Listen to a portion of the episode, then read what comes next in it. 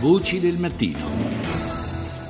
Stiamo sempre parlando diciamo, di Rolling Stones a livello di tappeto musicale, Painted Black, il titolo della canzone originale del 1966, un altro grande pezzo del binomio Jagger-Richards, ma con un arrangiamento straordinario di Brian Jones al sitar. E ne parliamo, o meglio parliamo di questi 500, 55 anni scusate, dal debutto dei Rolling Stones dal vivo al Marchi di Londra con Dario Salvatori, giornalista, critico musicale, membro del comitato scientifico delle Teche Rai, autore del libro Satisfaction, ovvio riferimento alla canzone dei Rolling Stones, La ribellione del rock, edito da Mondadori. Buongiorno Dario.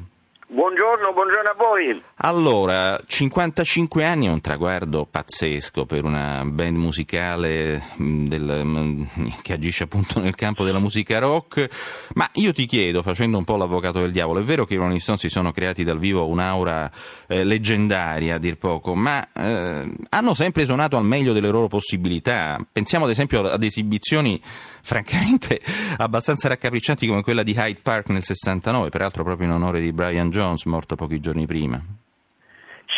Devo dire che quella lì fu una delle più brutte in assoluto e l'occasione invece doveva essere più rigorosa. Hanno suonato spesso con gli strumenti eh, scordati, hanno suonato eh, vedendosi lì per lì un minuto prima. Eh, ricordo che il primo tour italiano, io c'ero e fu una grande emozione nell'aprile del 67, eh, Keith Richard e Brian Jones non si parlavano da mesi e suonavano sul palco una accanto all'altro perché avevano de...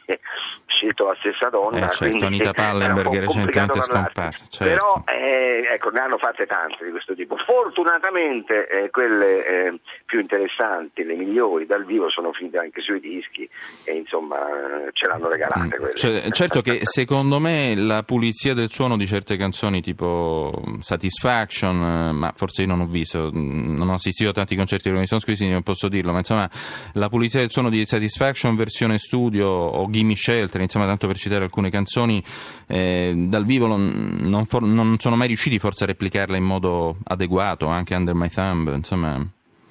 Vero, questo è vero, ma la pulizia del suono non è mai stata la, il lato più attraente degli Stones. Loro eh, sono cresciuti avendo in testa la musica di Chicago, la musica eh, di Muddy Waters, di Chuck Berry, dei loro grandi maestri, Little Walter, quindi lì già nei loro maestri non c'era pulizia, quindi eh, è evoluto un po' una, fra le caratteristiche positive. Poi è ovvio che eh, dal punto di vista della tecnologia no, però insomma Mm, mm, sai, eh, eh, quando si fa il paragone Beatles-Stones bisogna anche capire questo, no? però poi alla fine vince il tempo, quello che ha detto la storia. La carriera dei Beatles discograficamente è durata otto anni, dal 62 al 70, dal vivo è durata quattro anni. È vero, l'ultimo concerto a San Francisco. Stiamo festeggiando il 55. E, e peraltro allora... con il record di presenze mi sembra oltre un milione, adesso non sono, non sono sicuro, ma un concerto a Rio eh, forse lo sai meglio tu di me. Dario. Sì, quello è il record delle, delle presenze, mm, sì, sì, mm, sì, mm. con buona pace di Vasco Rossi.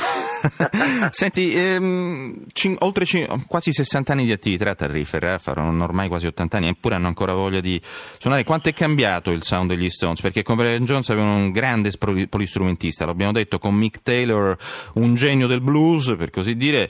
Dal 76 c'è Ron Wood, che mi sembra soprattutto una spalla di Keith Richards, che rimane comunque l'architrave di questo gruppo.